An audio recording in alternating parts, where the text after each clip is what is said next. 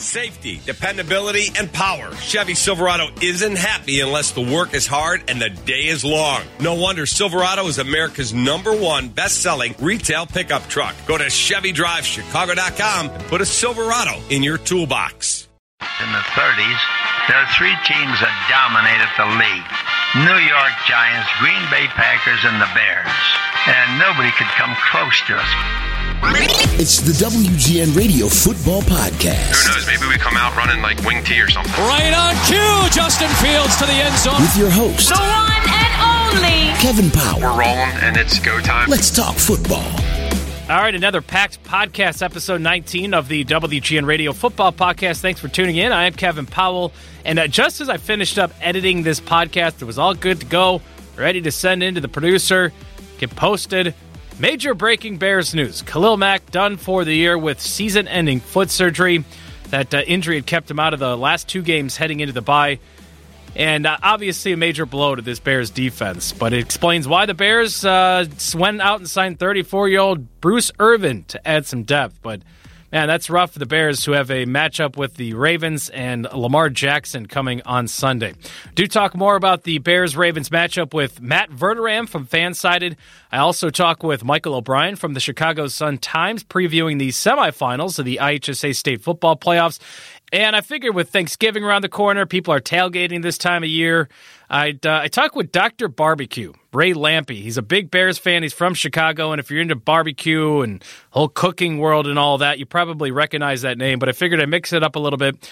Talk some turkey, talk some tailgating, talk some football with Ray Lampe. But let's start with my conversation with Matt Verderame from Fansided. All right, the Bears' upcoming opponent, the Baltimore Ravens, are coming off a loss to Miami. The Dolphins' defense did a really good job slowing down Lamar Jackson, an MVP candidate. Uh, did you watch the entire game, Matt? What can you tell us about this Ravens team?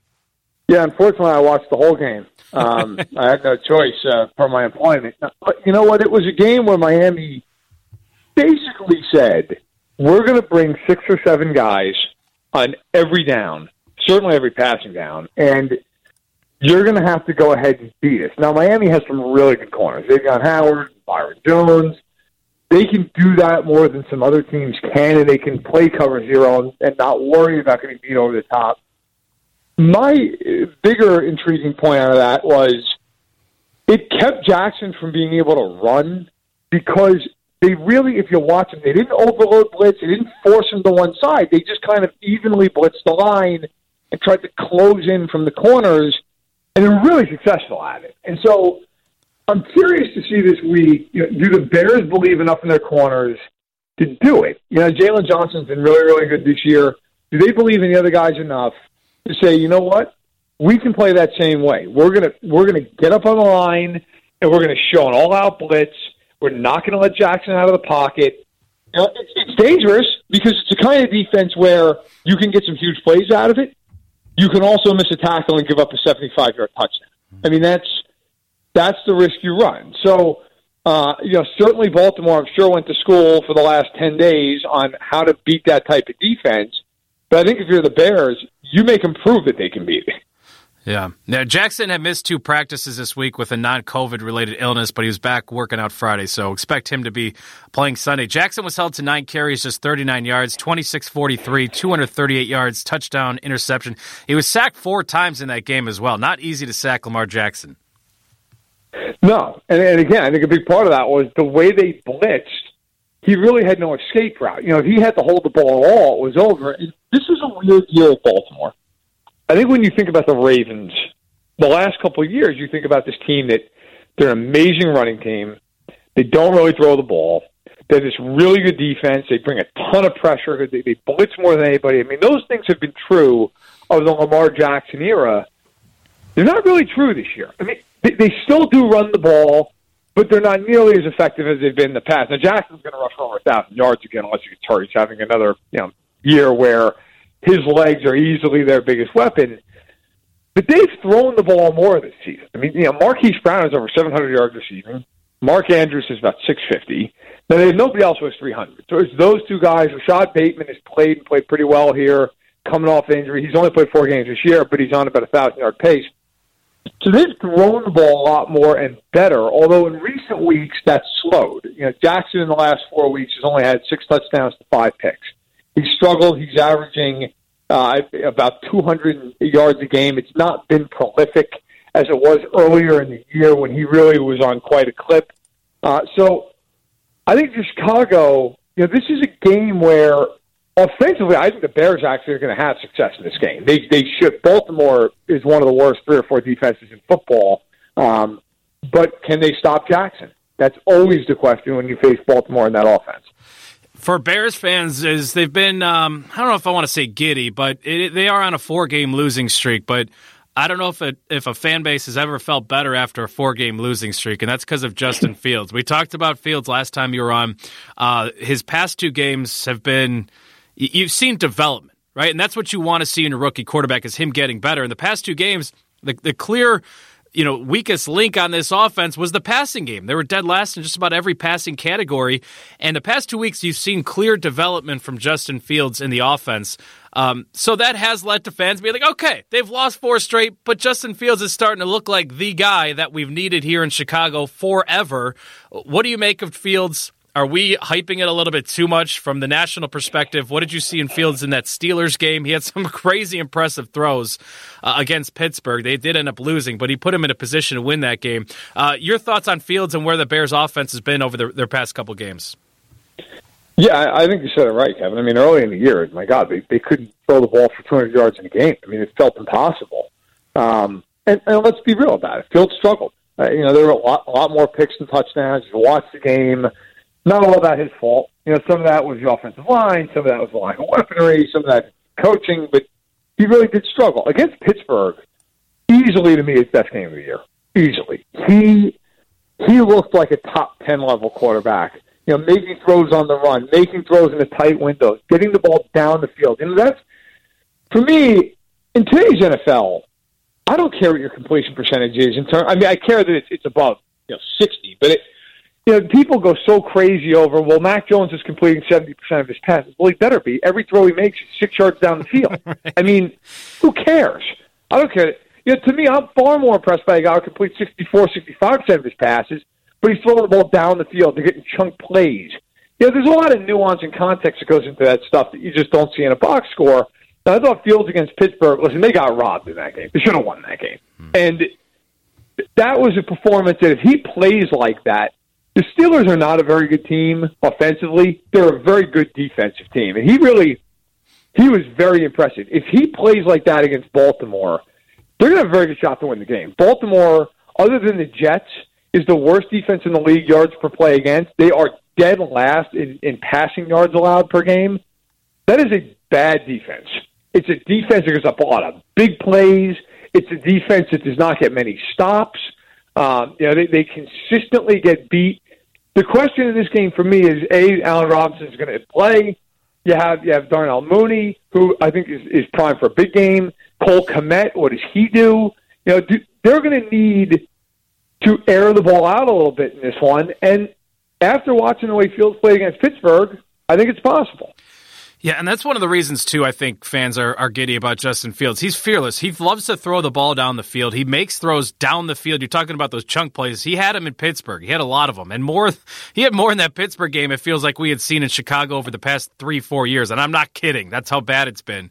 Um, where he is fearless. He is willing to air out the ball, and I think that's that's. I'm actually picking the Bears to win. I think it'll be close, but if they can, to your point, don't get crushed by Lamar Jackson, and this defense has been prone the Bears defense to to allowing big chunk plays. We saw it on that last drive uh, for the Steelers. Let, us just have some fun with this. It's still an extremely small sample size. We're only about halfway through, well, a little more than halfway through the regular season now.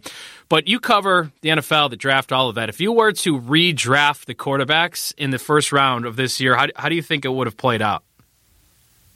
Well, I still am of the belief if I had the first pick, it's hard to say. It's when you saw more picks and touchdowns. I, I would I would take Trevor Lawrence first still. And he's not been good this year. He's not been good. But that team is a disaster. Mm. Like I you know, so much of quarterback play goes into your situation. Like if Mac Jones was in Jacksonville, I can't express what a disaster that would be. But he's not in Jacksonville. He's got Bill Belichick. So you know, and that's part of the deal. That's the way it works. I still think Trevor Lawrence is going to have a really great career. I just think he's got to get the heck away from Urban Meyer. Um, after that, I think you. you know, I, I would take Jones. I've got to be fair. I mean, he's, he's played very well. Then I would go with Fields. Then I would go with Lance, and then I'd go with Wilson. I, I do not think Zach Wilson's good. I just I, I didn't think Zach Wilson was good coming out of college. I know I talked to scouts around the league who listen certainly had nice things to say, but there was a, a very big sentiment around the NFL of he had one good year at BYU. He had really good players all around him, including a great offensive line, a really good running game. Like, how's this thing going to play out if he goes to a team that's not good? And of course, the Jets obviously are the epitome of not being good.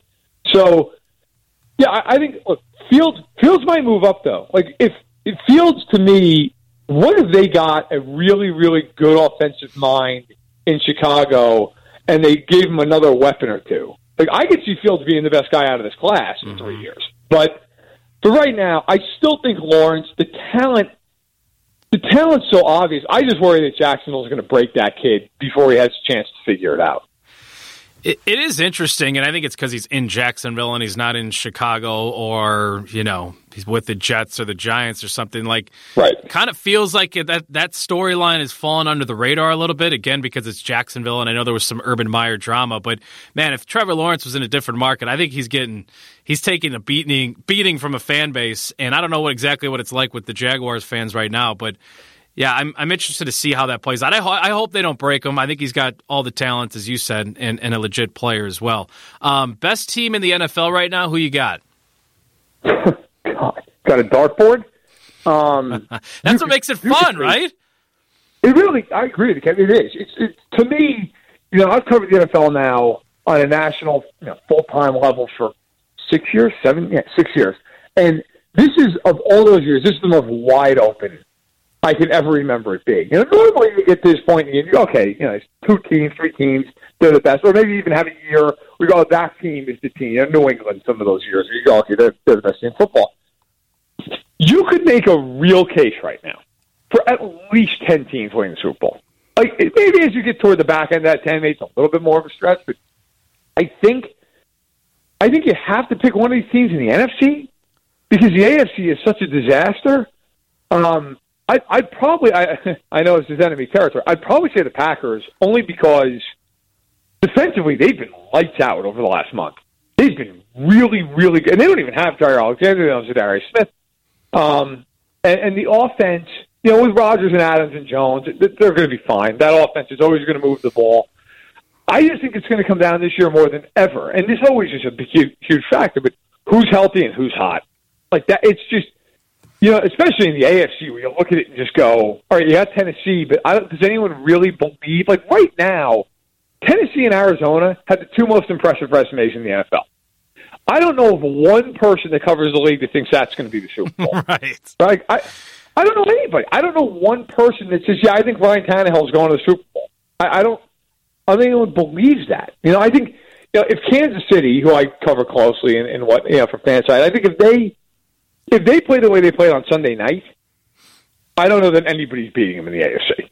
Like, but they've been so inconsistent. It's hard to say. I think Buffalo is overall the most talented team, but they've had some mind blowing losses. So I like the Packers by a smidge, but you, you could ask me on Monday, and I'd give you a totally different answer. Well, I think well, you know, the Cowboys Chiefs matchup Sunday three twenty five. I can't wait to see that one. I think that one will be. Uh, I don't know if tellings. Well, I think we'll learn a lot in that game. For sure. Yeah, it's it's a, it's going to be a game where you know I was just actually going over some stats, kind of getting ready for that game because I, I do the Arrowhead Addict podcast for us as well as the Chiefs, which I came up covering, and I think um, you know early in the year they were historically bad on defense, and that's not hyperbole. I mean they were like in four different categories at one point. They were the worst in NFL history, like four games of the year. Their last three games, their defense is giving up twenty one point two percent on third down. They've been they've been terrific in the red zone over the last five games, fifty percent, to put them like seven. And they're facing a Dallas team that obviously is loaded. I mean, between all the receivers they have, the, the two backs, Dalton Schultz, a tight end, is underrated, is a really good player, and of course Dak. That is going to be that's going to be a great game. Like if, if Dallas wins that game, I think any doubt about Dallas is completely erased. And if Kansas City wins that game, they're then seven and four, and you start looking at their schedule. They go to a bye next week. They come out of that bye, they play nobody.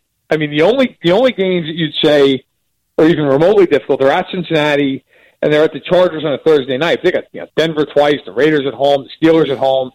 Um, you still at the Chiefs and going, they, they might they might go on quite a run. So huge game, really interesting. Maybe a Super Bowl preview. And you mentioned the uh, we were the the Bears Steelers game and how and I've already covered this on the podcast, but I lo- love to get your thoughts on it. I mean, they were that was really, really, really bad officiating. This taunting rule is driving everybody yeah. insane.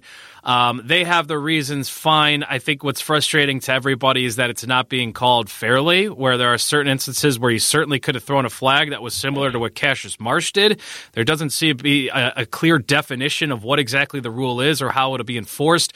Um, your thoughts on the taunting rule and it doesn't seem like they're backing away from this at all, but it's it's driving everybody nuts, and I I really do not want it to play a major role in the playoffs. That would be disastrous. It would be. I, couldn't agree more. And look, you know what? I'm never one to bring up officiating as a reason for a team wins or loses a game. I mean, it's just so unbelievably blatant, like the Saints Rams in the, in game a few years ago. Um, the Bears got robbed. I mean, the Bears forget even the taunting penalty. What about the penalty that took away a touchdown? Mm-hmm. Where it called for a 15 yard penalty for a low block. You didn't even touch him. I mean, that's a horrible call. And up to the point, gambling's been legalized now almost all over the country, certainly in most areas.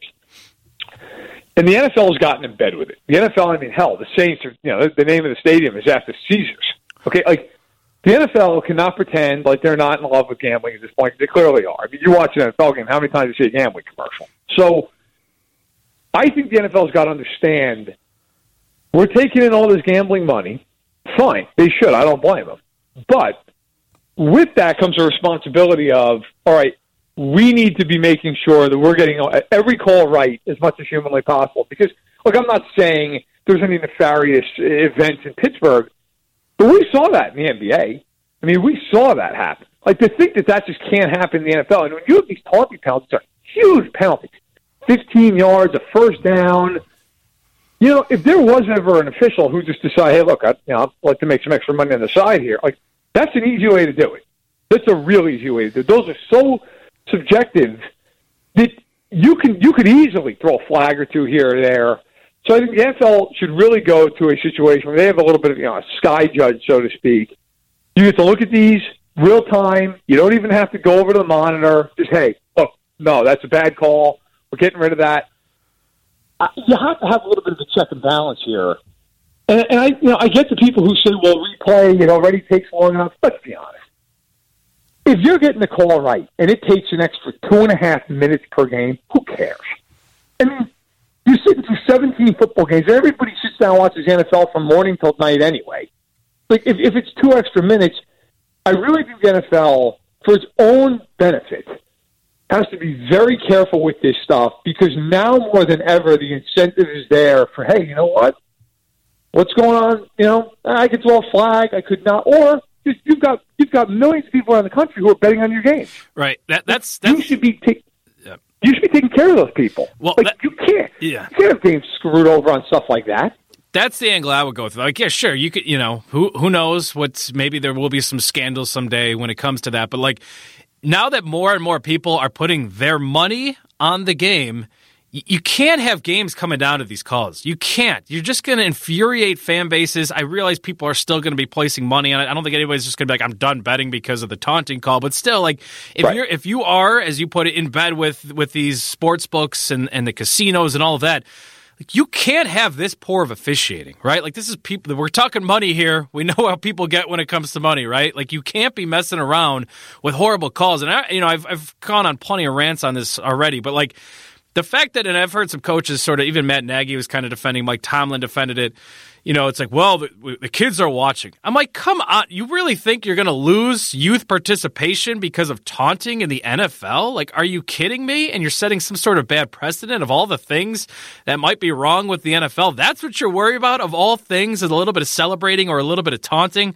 Like, come on. Like, I don't know who, why this was the direction they, they, they decided to go with, but I didn't think, Matt, that taunting was a major reason there's youth participation in football is down. I don't think anybody's, you know, little Timmy's not getting signed up for youth football because his mom doesn't like taunting in the NFL. No, and you know, look, I'm actually one of the rare people. I mean, I'm 33. Everybody in my generation seems to love it all. I don't care. Like, if you don't want to have taunting, fine. But like what Cassius Marsh did as an example, that's not taunting. He's 30 yards from the sideline. Like, if he had gone to the sideline, like ripped his helmet off, started screaming at Mike Tomlin, fine, throw a flag on him. He was 30 yards from the sideline. Who cares? I mean, at some point, these are grown men playing an incredibly barbaric game. Some guy makes a great play and wants to get up and celebrate. Fine. And by the way, most people are cool with that. They want to see emotion, they want to see passion, all the rest of it. I don't understand why the NFL wants to take away. I've always leaned, I have no evidence this, but I always think some of it is the sponsors.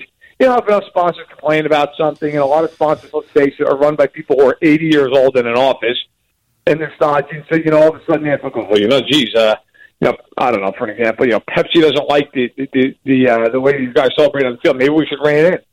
I don't know what the, what other reason there would be. I don't know why otherwise the NFL would care. I can't imagine that the players have any issue with it. I, I, I don't think, even though the coaches are saying the quote unquote right thing, I don't think they really care either.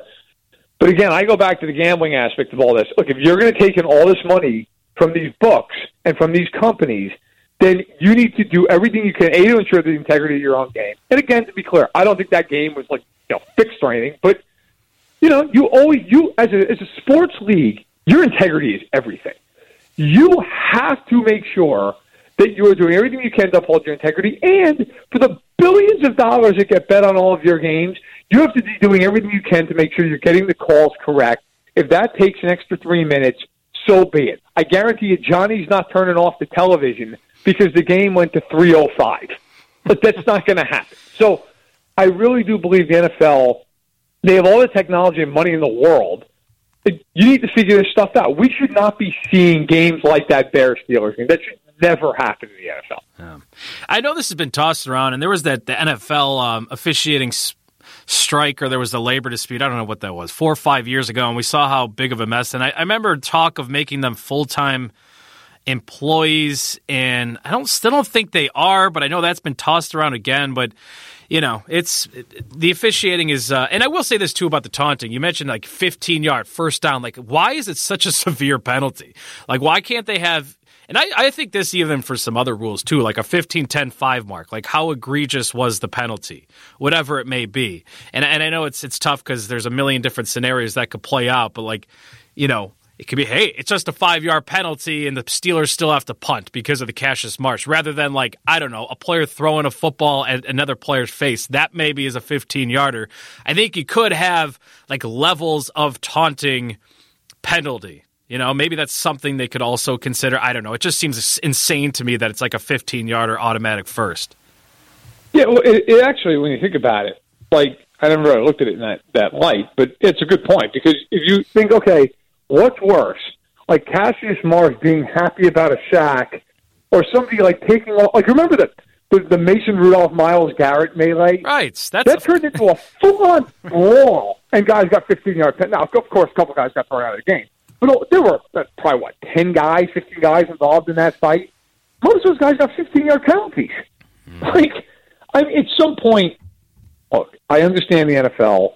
They have a product that they want to sell they probably feel like the more taunting there is, they you know, the harder it is to sell. This is a joke, by the way. They could they could sell that league no matter how much taunting there is in it.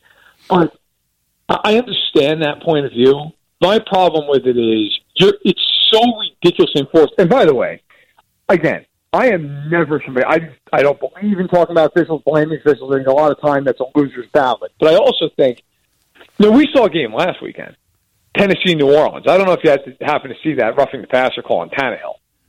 That's one of the worst calls I've ever seen. I mean, Tannehill was like barely touched 15 yards. I mean, it took away a Saints interception. That completely changed the game. If the Saints missed the playoffs by a game, that call cost them the playoffs. And you know, fans don't think about a lot of times. You know what that means to some of these guys? How, how they have bonuses tied in. Hey, if you make the playoffs, you get an extra 500 grand this year. What it means for coaches. I mean, that is the difference between keeping your job and getting fired. The NFL cannot miss these calls, and I get wanting to protect the quarterback because if you watch a game with backup quarterbacks, you understand how bad it is. But you cannot go so far overboard the other direction where some guy gets like a fingertip on the side of the helmet 15 yards. It's an automatic first down. Everything hap- that happened got erased. You can't. You just cannot go that route. We've got to figure out a better way to officiate these games because, quite honestly, it's the worst I can remember the officiating being in a long time. Yeah, and I think I think one of the reasons too is because of like the overthinking of all of it and just not using common sense. They try to put rules in place to, you know, limit egregious penalty. I just think they've overcomplicated the officiating system, if you will. Um, where it just a lot of times to me it can just simply come down to common sense. By the way, there was one where Ben Roethlisberger basically just got hip checked and kind of bumped in that game. Bears Steelers, and he got a flag for that too. And I will say this is my last uh, last little rant here. I'll go on to you, Matt. Like the idea that a veteran court, and you can apply this to like basketball, right? Like Michael Jordan used to get calls that other guys don't.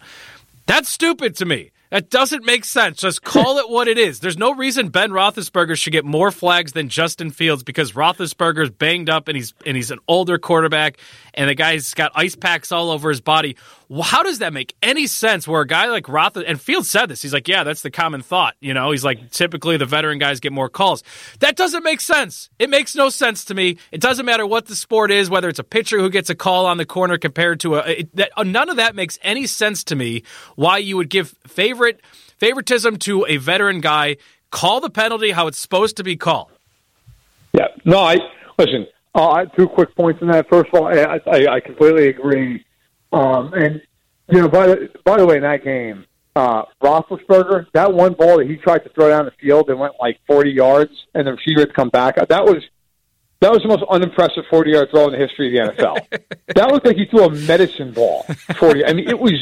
It's time for him to retire. Yeah, but you know, I just I started watching football in the 90s as a kid, and maybe you know part of that was being a kid and, and you don't quite have the, the recollection correct. I don't know, but the one thing that does amaze me, when I was a kid, there wasn't all this like okay on a, on the castle, for example. There wasn't this like he's got to take three steps, accept the ball into his heart, and then he's got like it was just did he catch it?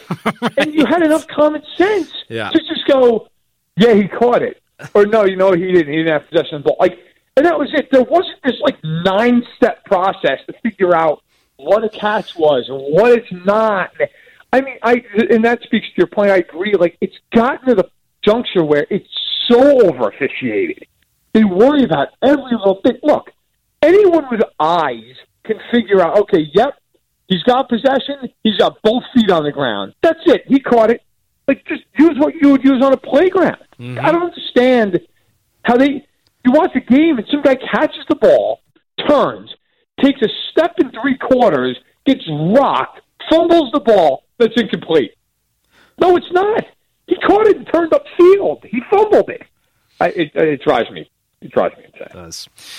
Um, well, we covered a lot there, man. I appreciate you jumping on. Can I get uh, before you go a Bears Ravens prediction? I, I'm predicting a Bears victory. Maybe I've got my Beers optimism goggles on, but I, I think Justin Fields, his progress over the past couple games, I got Bears 27, uh, Ravens 24. But who you got in that matchup? It's actually funny. It's the exact. I I have the same score, just the other way. I think. Um, I think the Bears will cover. I I think this is going to be a good game. My my question in this game for Chicago, I just don't know the answer to, and that's why I'm picking Baltimore. Is can they do a good enough job hemming Lamar and keeping him in the pocket?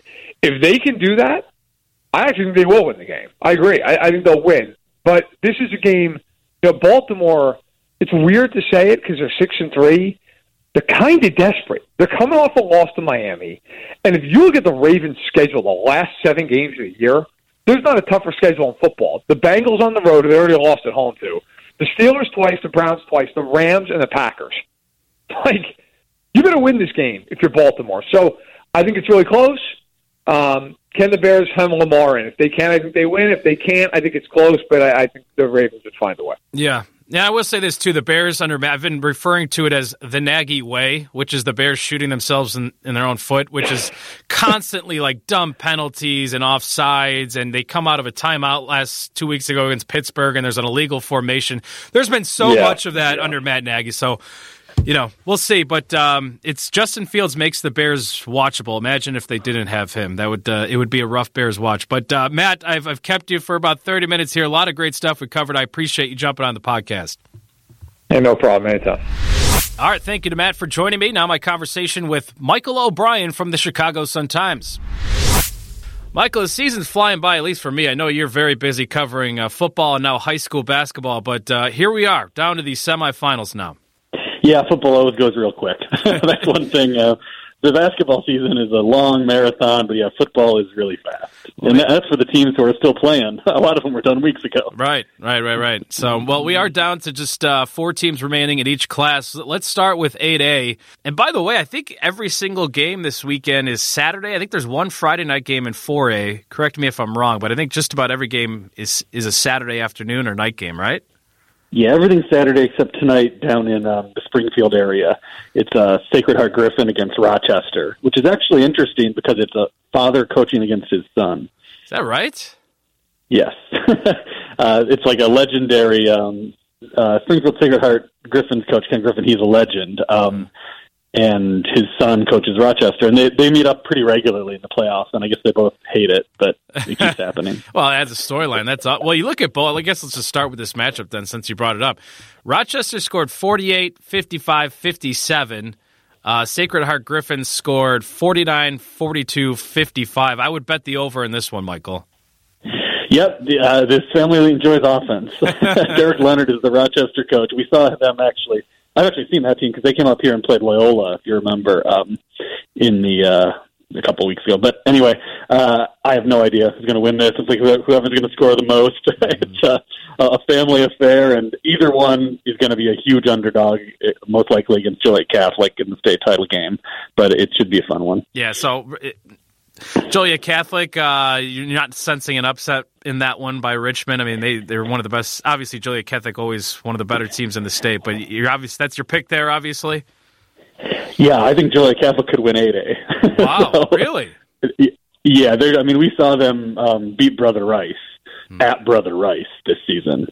So, yeah, Joliet is really, really good. It, it's, you know, not to get too off topic, but I know somebody was talking on one of the Metamadgy Tim's message board about it'd be nice if we could arrange the football playoffs by like how good the teams were and not by enrollment, mm-hmm. because it'd be pretty fascinating if we could have, you know, Joliet Catholic, Brother Rice, Maine South, and Loyola all playing for the same title instead of the way we have it. But anyway. Yeah, and I always thought it would be cool. I know it's it's, it's high school football, so you probably don't want to keep them going any longer. But I always thought it would have been, you know, cool. Maybe through I don't know six, you know, five A through eight A to have you know the state champions of those classes play each other, and then maybe even the bottom four. I don't, it's just something I've always thought about that could be cool, and you know, probably never going to happen, but something to think about. Who knows? Maybe they'll make changes down the road. But Who yeah, knows? Yeah. who knows? All right, let's let's go back to eight A. It is Loyola versus Lockport uh, playing at Loyola Saturday at one o'clock. Who you like there, Michael?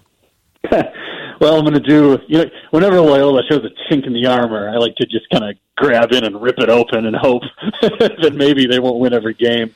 And, and they definitely showed a chink in the armor last week. I was pretty shocked they only beat Lincoln Way East three to nothing. Um, obviously, Rob Zvonar and Lincoln Way East, you know, they know how to play defense. You know, they know how to coach defense, but they just don't have the athletes and the experience they usually do. So the fact that they were able to hold Doyle down to just three points has to be a, a warning sign for them. That that was pretty interesting. Now the question is, Lockport has a really good defense. They did give up 22 to Glenbard uh, North last week, um, and they have a quarterback going through an interception all year. So you like to think maybe there's a chance there. I just, I think Loyola's just better than Lockport, but I thought they were more than three points better than Lincoln Way East. So maybe it'll be closer. This one will be at Loyola. So I mean, so was the Lincoln Way East game last week. So I don't know. It's hard to see Loyola losing, but there was cause for concern last week. And then in the other 8A matchup, I think this could be a really good good game, Michael, about between Marist and Maine South. They'll be playing that one at Marist, 1 o'clock Saturday. Yeah, this is the best game I think of the weekend. Um, Marist, you know, they didn't look real good in the in the conference. They lost to everybody. Those are their three losses. Now, obviously, those are really good teams. Mount Carmel, Loyola, and Brother Rice. but they just it wasn't that they lost. You know, I was at two of those games. It was that they just weren't in the game late. You know, it just they didn't seem close to those other Catholic League Blue teams. Now they've turned it around and they've looked pretty good in the playoffs. Um, they're scoring. You know, Dontrell Jackson Jr. They got a really talented quarterback going to Coastal Carolina. Meanwhile, Maine South has just kind of they've had to come back in two or three consecutive games and just scraped out wins against teams.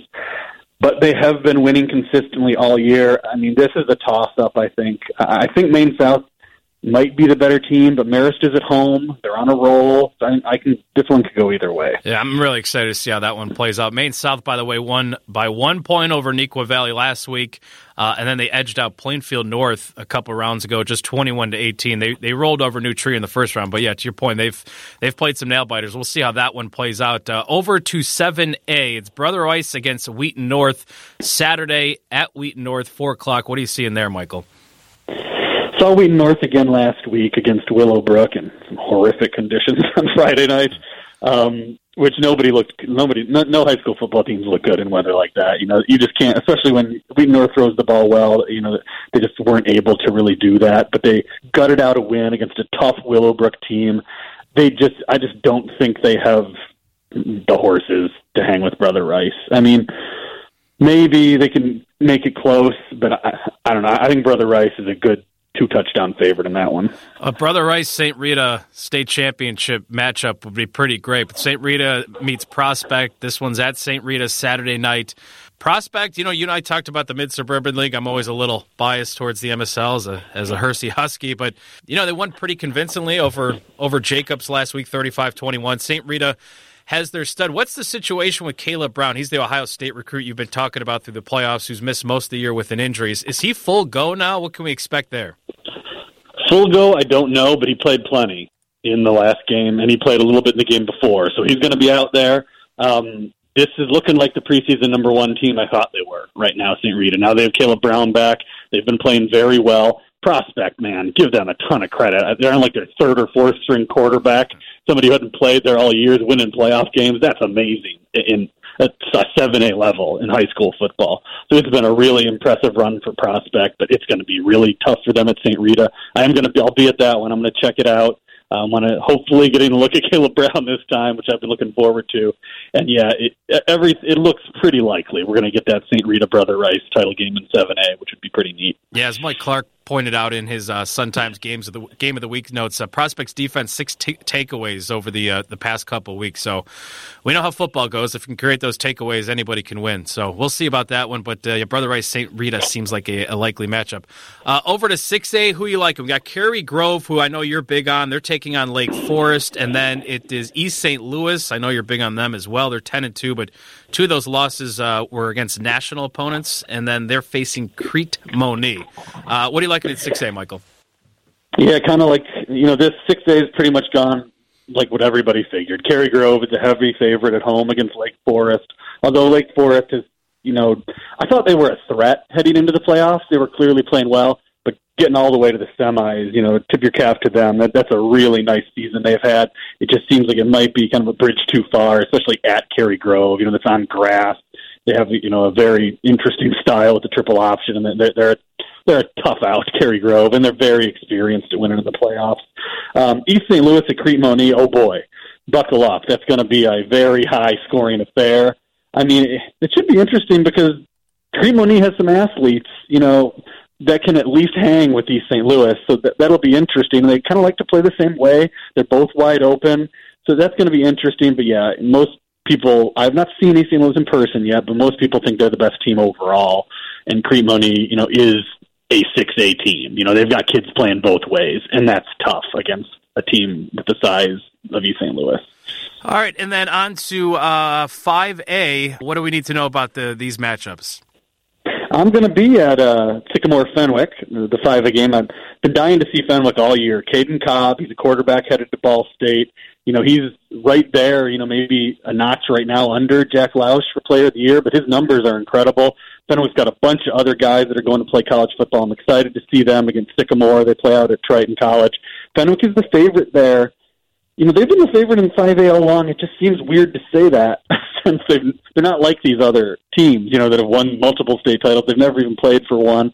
but this could be the year. Everything seems uh, on board for Fenwick. They're the big favorite in that game, and uh, Kankakee against it's Morton, Illinois. They're playing. It's uh, Morton down by Peoria, not the one over in uh, Berwyn. But Kankakee's the favorite in that one. Starting to look like maybe I underestimated them all year. I saw them last season, or you know, in February, in that short season, and a rainy Saturday, and they, they didn't look real great. But it, looks like they have an awful lot of athletes that don't really excel on a rainy grass field that I saw because they, they've really played well here in the playoffs. And they're the favorite in that one. All right, we touched on 4A. Anything you want to add about the uh, the lower three classes, Michael? Anything you can? Uh, um, 3A, we've got IC Prep. Um, you know, over in Elmhurst, they I mean, they just they're always here. You know, that program is so consistent.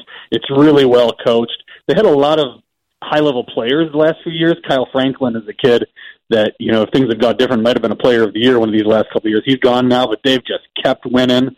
Um, they're going to host Byron, so I'm guessing they're a favorite. I can't say no a ton about Byron. And then it's worth pointing out in 2A, we do have a local team. Wilmington is hosting Tri Valley in that one. So it'd be kind of fun if we could get a local representative in Class 2A into the state title game. Hey, and by the way, how was that uh, Brother Rice Mount Carmel atmosphere? We talked a lot about that on the last episode. Brother Rice obviously won by uh, 41-28 in that matchup, but uh, that was a very much hyped game. What what was it like there?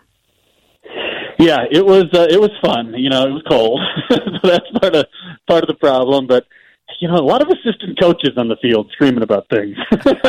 yeah, a big takeaway from that. I mean, it's got it's got a little ridiculous at some point, you know, from from both sides. But it's you know, it's a little tough in a football game when it's to me the weather's so bad and the wind's blowing. You can't really hear a lot of people. You know, there were a lot of young kids all around, kind of watching around, uh, kind of ringing around the stadium, not in the stands. So that helps add to the atmosphere. But the stands are so far away there but that's not super great for like it's not like at Mount Carmel, you know, where everybody's on top of you and there's a great atmosphere. At Brother Rice, it does feel like you're a little displaced from the crowd, except for the young kids. That was neat to see them all enjoying the game. That was a lot of fun. Yeah, I saw some stuff mm-hmm. you posted and some other stuff uh, pop up on Twitter as well. Looked like a looked like a good atmosphere for the most part. But any other news or nuggets uh, you want to add in or sprinkle in here as we uh, got our second to last weekend of high school football, Michael? Anything I missed? Nope, I think we're uh, that about covers it. It should be, you know, these are all these all should be pretty good games. You, you don't see many blowouts coming, so that's one of the benefits of not having any real big upsets. You know, sometimes upsets are fun, but then a couple weeks later, it's like, oh, this game, these games are lame. Whereas that hasn't happened. All of the kind of favorites have gone through, so we, we should have a lot of good games the next two weeks.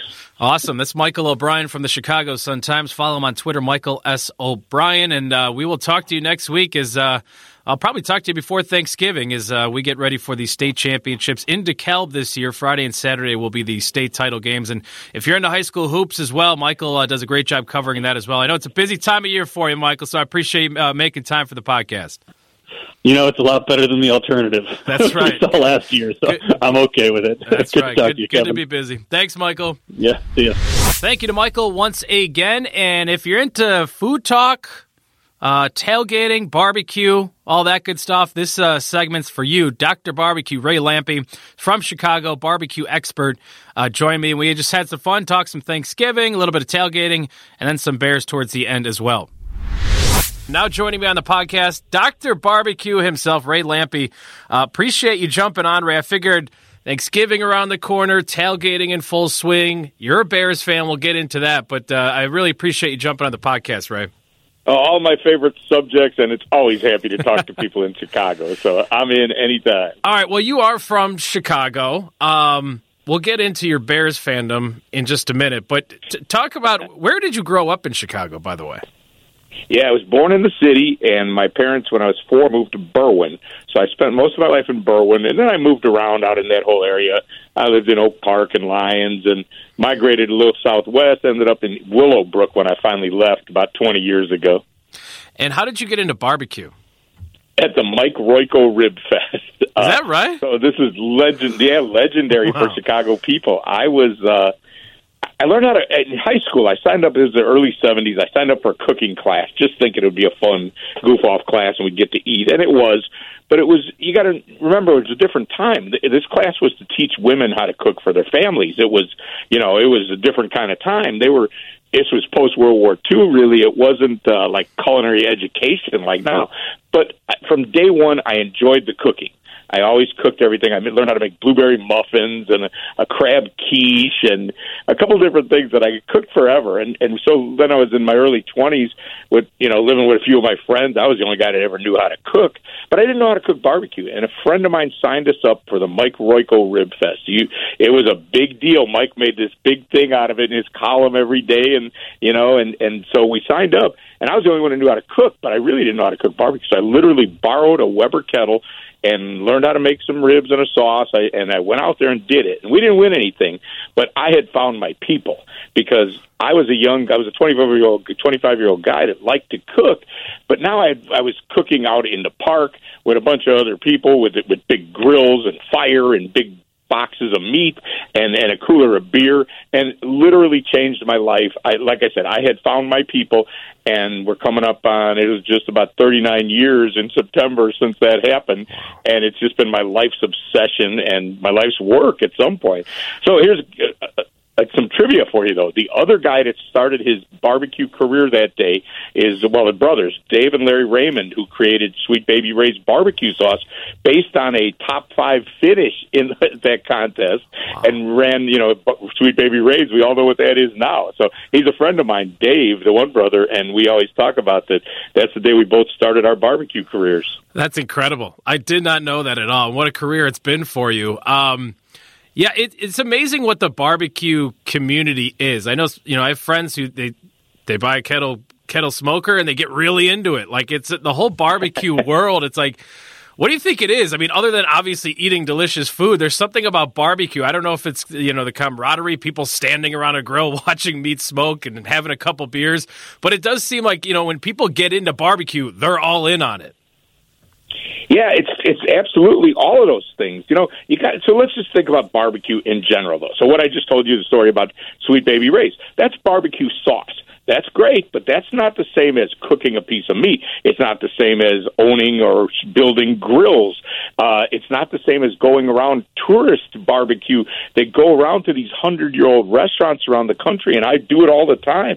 Uh, it's this culture. It's just there's so much more to it than just the actual. And then there is, of course, the food on the plate that we all enjoy. But it's just every one of it, every angle of it has these different stories. I tell people, so you walk in a restaurant, you see the chef, you're like, okay, cool, that guy's the chef. He's you know he knows how to cook really good, and he's the guy. You walk in a barbecue restaurant, you're like, oh, that dude's got some magical skills. He's like a wizard. We don't even know what that guy knows. It, you know, it's just so different than any other culinary thing. And and the other thing that we, you know, this has been such a big part of my life that we talk about that it's the only true American cuisine. Everything else that we eat spins off from somewhere else in the world except barbecue. All right, let's get into the Thanksgiving cooking here. Um, the turkey. Everybody wants to know how everybody's technique is to cook the turkey. When Dr. Barbecue is cooking up uh, Thanksgiving turkey, what's your technique there, Ray? Uh, and I'll give it to you. So what I do is, and this is this is because of my grandma. Now I am a spokesman for the National Turkey Federation, but we like all turkey developers. But my grandma always bought a butterball. That was what she bought. There was no messing around. That's what we were getting. So to this day, I still do. And and butterball and a lot of the main the big brand turkeys, they're essentially brined already. They they enhance them with a solution that keeps them from drying out. So you don't really have to brine it. So defrost it for about four days, five days if you got a giant one in the refrigerator. You got to do that right, and then when you get it ready to go that day, I what I do is get it all ready, get it on the counter, and I put a big bag of ice cubes, a, a Ziploc bag, like a gallon zip bag, on top of the breast, and walk away from it for an hour. And that way, the breast meat will get really cold, and the thigh meat and the legs and all that where the where you have a hard time getting it done will all warm up a little bit, and it, it's amazing how much that helps. So that's one hour, and just put some seasoning on it, put an onion in it, maybe some herbs. And how do we cook it now? So, for we talked about the Weber kettle, great choice for cooking a turkey, but you put the coals all the way on the sides. Now, a lot of guys have got pellet cookers now, and I was a big green egg guy for years. There's a lot of different ways, but we want to cook indirect, no matter what your setup is but not real low. You know, we talk about smoking. To me, smoking is something we do at 200, 225 degrees. That doesn't work that well for turkeys. For one, they get too smoky, but also the meat will get a little bit mushy.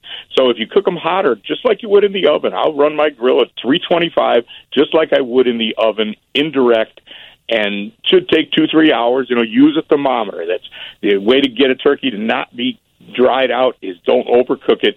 Get your thermometer; it should be 165 all over the place, and and that's the basic rules. And and you know, it's Thanksgiving. There's no reason to be messing around with something different. If you want to talk about cooking one in March? Call me, and we'll talk about different ways to cook them. But Thanksgiving, heck, we're cooking it just like Grandma did. And, and what's the side dish Ray Lampe's typically cooking up? uh, well, I'm going to go for it. I made these really uh, good. Well, this is leftovers, but I made it really good. You take the leftover stuffing and turkey, make it into a ball, and wrap it in bacon, Ooh. and cook it till the bacon all renders off. That's pretty good. But at the house, we're going to have some grilled green beans. Put them in the pan and grill them up. But we're going to have typical mashed potatoes and stuffing and carrots. I like to cook my carrots in root beer. Ooh. You just get them on the stove and brown them a little bit, and add a little bit of root beer to them. It's just a fun flavor, but but in general, it's all pretty traditional. I don't get too far from center on Thanksgiving. I hate to put you on the spot here, but and and maybe you can name a couple. I know you're down in, in Florida now, but do you have a barbecue spot you love in Chicago, or a couple that you that you like to go to, or, or some that we should check out? Yeah, for sure. Yeah, uh, Smoque S M O Q U E. If you haven't been there, go see Barry. It's been there for a while. Barry was like the one of the new generation of barbecue guys in Chicago, and he's still doing a great job. They're over on like Irving and Pulaski, Pulaski near Irving. Um, the other one I like is Green Street Smoked Meats down kind of off of Randolph Street. There was actually on Green Street, and uh, those guys are. It's a cool place if you've never been there. It's a big warehouse, and we actually, when we were getting ready to open my restaurant, we went to a lot of places, and Green Street had the smoker we wanted, and they have it right smack in the middle of the restaurant. It's a big, giant thing from Texas, and we were so impressed by that that that's exactly what we did. We bought one just like it, and we have it right in the middle of our restaurant. Uh, that's a great place. And then you know, don't ever not go to Lem's out on the south side. Lem's is the old school OG Chicago rib tip joint, and man, it just doesn't get any better. So I, there's more, but I could live with those three. I'm I'm so happy you mentioned Green Street smoked meat. That's my go-to spot, Ray. So I feel like uh, you, you, you kind of confirm that my, my barbecue taste is legit because that's my that's my number one spot. It's a very cool atmosphere yeah. at Green Street uh, smoked meats as well. It really is. But with that smoker they have too, you can't really do it any other way than authentic with that thing. It's a legit big time. They could cook a thousand pounds of meat. Go if you, if you wow. go there just to look at the smoker, and if they got it right out in the middle of the restaurant, they'll talk to you about it while they're cooking on it and stuff. But that's that thing runs on only wood. It doesn't have any gas assist, so if you don't put logs in it, but the, it won't run. And the way it, but the way it does it is, it doesn't over smoke the food. There's a lot of draft, a lot of air moving around. It, it's pretty hard to screw up if you've got that smoker. And now you've got to cook it to the right degree of doneness, but but those guys have got you know it's like magic when you have that thing. And I think I never had that conversation with them. I've talked to them a lot over the years, but I would suspect they feel the same way about it. So it, you start out with a big, expensive piece of equipment, and it helps you. It's your friend, but then you got to have the, you got to care about it too. You know, those guys are on that line there in the corner, and they care. They're happy to talk to you about it. They're proud of what they're doing. Uh, yeah, that's a that's a legit place. Uh, all right. Uh, we'll get into Bears in just a sec, but you got any tailgating tips? Like we're kind of in full swing tailgating mode here with football season rolling on. But do you have a couple go tos that uh, you like to cook up on game day?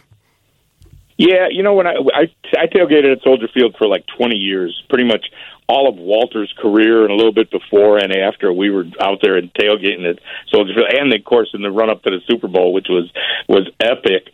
But my favorite thing to do was always ribs because ribs, as a barbecue guy, are just something people care so much about. So all, what I would do is I, would, I generally don't cook baby back ribs, but I did for tailgating because it just works a little better. And I would cook them ahead of time and cook them pretty much done and cool them and then cut them into like two or three bone pieces, and then put some sauce on them. And and I would even do it in like a cardboard box with layers of aluminum foil in between, and have it cool down. But then in the morning, I would just take it out to the game and fire up the grill, and all I had to do was basically warm these pieces up on the grill and they were ready to go and then I could throw the cardboard box away and I was it was good. So I I think uh you know the main goal is take it serious. If you agreed to cook the dinner for for all your friends for this tailgate party, don't be messing around. Don't show up hungover and and just burn some bratwurst. Do something special. And and for me, ribs was always the go to, and and still is. I love it. Imagine going to a Ray Lampe tailgate party. That would be something special. I would I would pay to go did to that, Ray. One time, one time they were they were working on the parking lot or something at Soldier Field. I mean, this is probably in the middle of the '80s, and I was a young guy learning how to cook, and I was practicing making homemade sausage. So I made this sausage. I brought it to the game and cooked it, and we ate it. And I had put so much fresh garlic in the sausage; it was just brutal. And we were we always we knew all the people sitting around us. We were burping up this garlic sausage the whole game. Our friends in front of us are like, "What did you guys eat?" so they're not always that good, but it's always an adventure. It's always fun too. All right, let's talk Bears. Are you uh, as hyped about Justin Fields as the rest of us? Because I'm I'm all in on QB one right now. What do you think so far?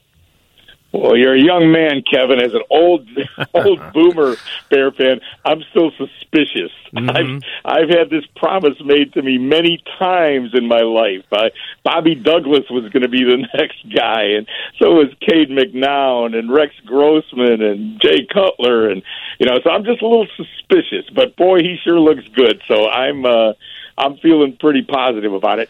And I, seriously, it's it looks like modern football that I've never seen as a Bears fan, you know, and and that's the kind of quarterback you need these days. So I'm trying to be optimistic.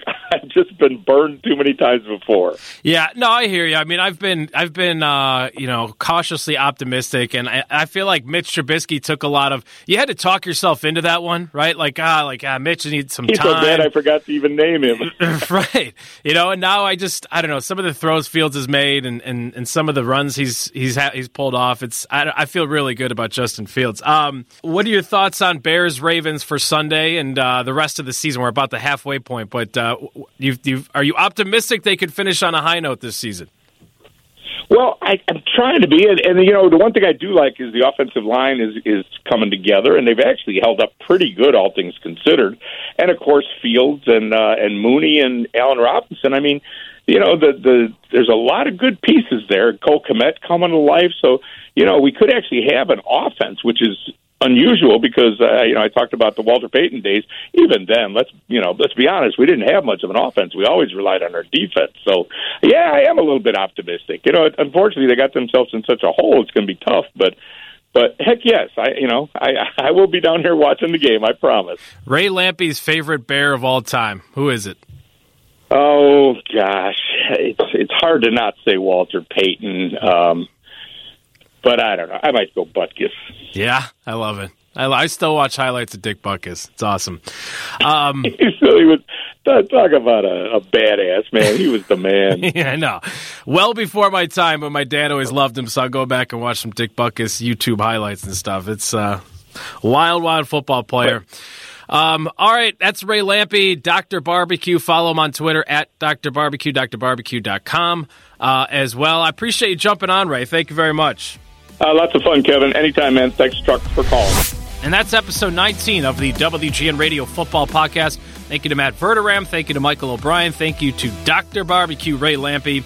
And thank you to Ernie Scatton and Brian Altheimer for their help producing the podcast. Episode 19 in the books. Thank you for listening. Be uh, uh, looking out for a post game pod a Sunday afternoon. Hopefully, it's a Bears victory over the Ravens. Thanks for listening. Have a great day.